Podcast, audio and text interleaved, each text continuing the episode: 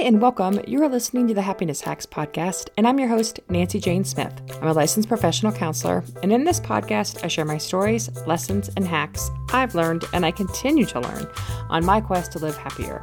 The show notes and the complete transcript can be found at live-happier.com backslash podcast, and this is episode 80, Random Observations about Our Inner Dialogue.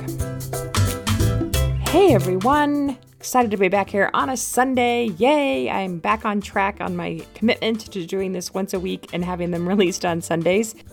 And so this week's episode is episode 80. I can't believe that. We've done 80 episodes of these little happiness hacks podcasts. And today I want to talk about some random observations I've found about the monger and our inner dialogue. And I was thinking about doing each one as an individual thing, and they might show up individually as I flush them out. But I just wanted to touch on touch on them today as a summary episode, I guess you'd say. And so there are three of them, three random observations. Okay, so the first one I want to talk about is the idea that our mongers tend to get chattier when we are taking risks that mean more to us. And so I want to give an illustration of that that actually comes from a client that was just a fascinating idea that she had applied. She is a performer by nature, actress and she, her monger is very chatty when she's applying for different acting gigs and very you know telling her how much she's going to suck or who does she think she is et cetera et cetera et cetera. Not surprising.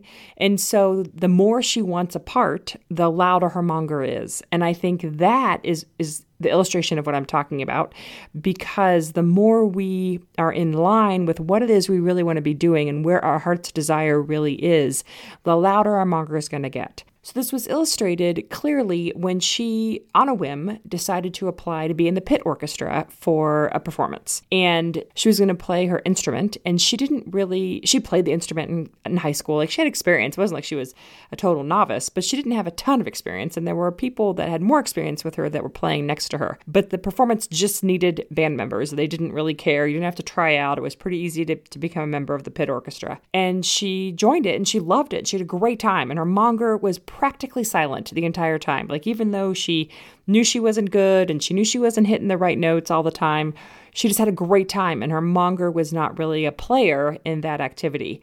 And so it was interesting that we realized that here, that activity brought her great joy, but it wasn't really what she wants to be doing. She doesn't really want to be playing in the orchestra. It's a fun activity, but it's not, you know, one that she really is tied to.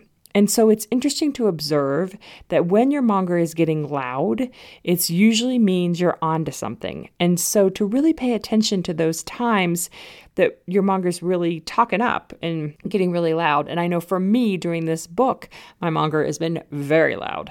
And you know, my, my husband jokes I don't have a monger, I have a demon because she's been particularly loud. I think my next book will be something about that topic because you know here I wrote a book on fighting your mongers and my monger has gotten even louder. But I think that is because I'm onto something. Other people I know are, are, are really putting themselves out there with their artwork and they're really exploring that particular vein of their work and their monger's super loud. And that's what happens. The closer we get to what it is we really want to do, the louder our monger gets. So that was random observation number one. And then random observation number two is as we learn to quiet our mongers and bring in our biggest fan, there is going to be a gap where we kind of miss the monger. And I know this sounds crazy and a little counterintuitive because why would we miss this voice that's totally shaming us all the time? But we miss that voice because that voice brings us drama. It brings us something to do. It brings us something to mull over and think on and obsess about. And all of that activity that our brain does, it kind of occupies us is stimulating and dramatic and f- kind of fun in a weird way. It's comfortable. And so once we learn how to get rid of that constant obsessing, there's an empty vacuum that is kind of created where there's like, wait a minute, I have just spent a long time, many years of my life being in this drama place. And now I got to learn how to function without that.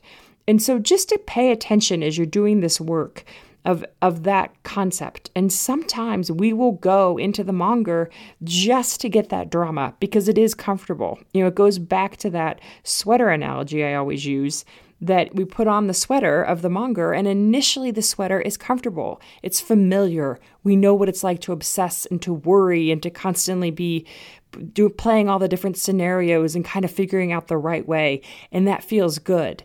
And then over time the sweater gets really itchy because it's like i don't want to be obsessing about this so much. I don't want to be stressing all the time. I don't want to be checking everything off my to-do list. I want to be living my life. And so the sweater gets really itchy and we have to take the sweater off. And so that's the concept of the monger is that it's not all evil and we don't want the monger. We know it's bad for us, and yet part of it is comfortable. You know, it's just like a glass of wine. We know that alcohol has no real redeeming value, and yet we drink it because it makes us feel good until until we have too much and then it makes us feel bad.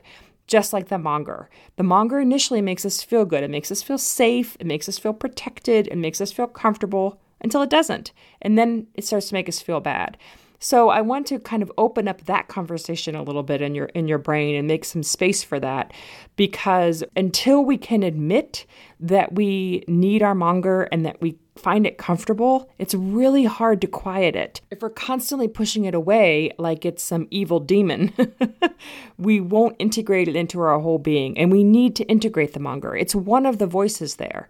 And if we learn how to live with that voice and integrate it into the biggest fan, then we can start making some real changes. So the that random idea is that the monger is comfortable and that's okay, but it still hurts us and we need to figure out a way around it.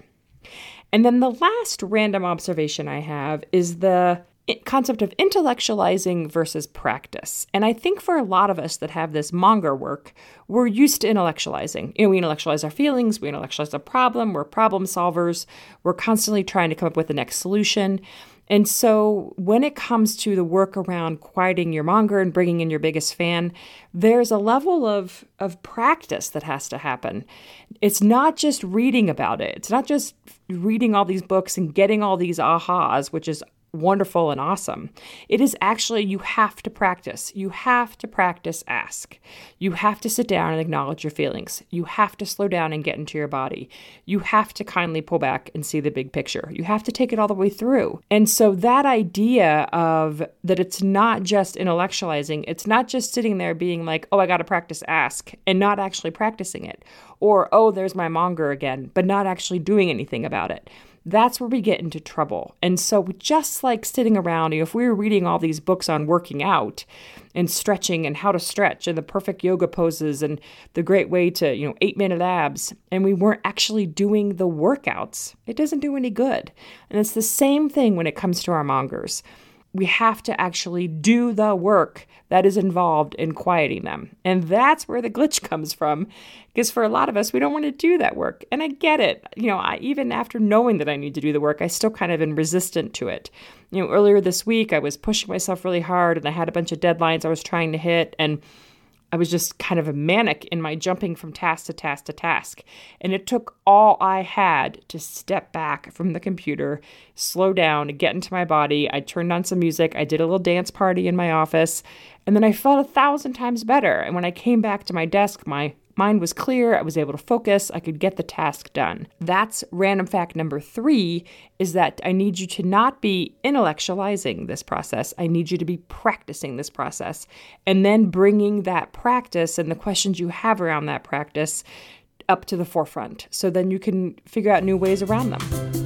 Okay, that's the show, the three random things about our inner dialogue. If you have any questions, please email me, nancyjane at live-happier.com. I'm collecting questions for my monthly Q&A podcast, so feel free to email me or you can go to the live-happier.com backslash podcast, and there's a link there where you can simply enter your question. And I will see you guys next Sunday for another episode. Here's to living happier.